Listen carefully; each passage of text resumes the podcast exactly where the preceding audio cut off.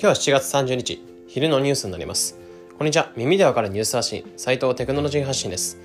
このチャンネルでは毎日テクノロジーニュースを深掘りして、1ニュース5分でわかる形でお届けしています。今回のピックアップしたニュースをお伝えします。それでは行ってみましょう。えー、マスク氏より先に、脳に埋め込むコンピューターデバイス、臨床試験へ、というニュースについて解説したいと思います。え、今回は Engadget からの引用になってます。なんとノーコンピュータインターフェースを開発するサイクロンという企業が年内に実際の被験者6人を対象に脳にデバイスを埋め込む試験というのをアメリカで開始するとのニュースになってます。まあ、これにあたって、米食品医療品局、医薬品局 FDA からの許可も得ているとなってます。まあ、本来厳しい審査だったり必要なんですが、今回 FDA から得たってことでアメリカで試験ができるってなってますね。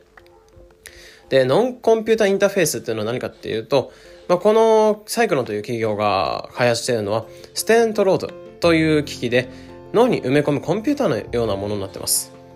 で、このコンピューターのみたいなものを脳に埋め込むことで、デバイスを使って脳の運動やから電極でデータ送信ができるようになってます。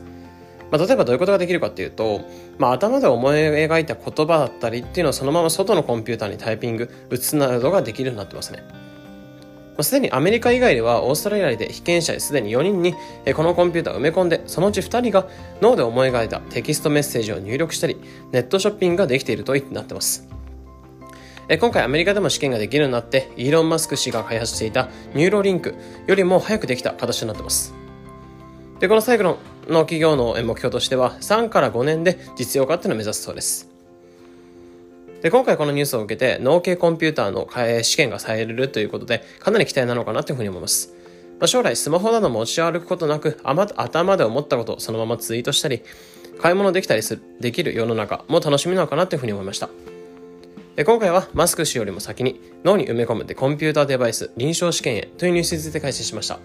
ピックアップしたニュースは概要欄にリンクに載せられますので、もしもう少し詳しく知りたいと思った方はぜひ、このような形でこのチャンネルでは毎日更新されるテクノロジーニュースをより深掘りしてできるだけ分かりやすくお伝えしています。日々の情報収集に役立ててくれば嬉しいです。また、忙しい方向けに無料 LINE アットピックニュースというサービスを運営しております。毎日10分無料でより濃くニュースを理解できるサービスとなっています。この音声というのはもちろん1000円分のプレゼント企画だったり、メンバー限定の様々なキャンペーン情報を流しております。もしこれを聞いていて、まだ登録があって方がいたら、ぜひ概要欄のリンクから無料メンバー登録っていうのを待ってます。それでは良い一日を。